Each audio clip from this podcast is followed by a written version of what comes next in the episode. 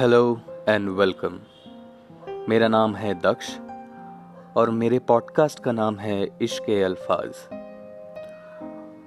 और मेरे पॉडकास्ट के नाम के पीछे एक ख्याल है और वो मेरा ही ख्याल है। और वो ख्याल कुछ इस तरीके से है कि इश्क को करने के लिए एहसासों की ज़रूरत होती है और उस इश्क को बयां करने के लिए अल्फाजों की ज़रूरत पड़ती है।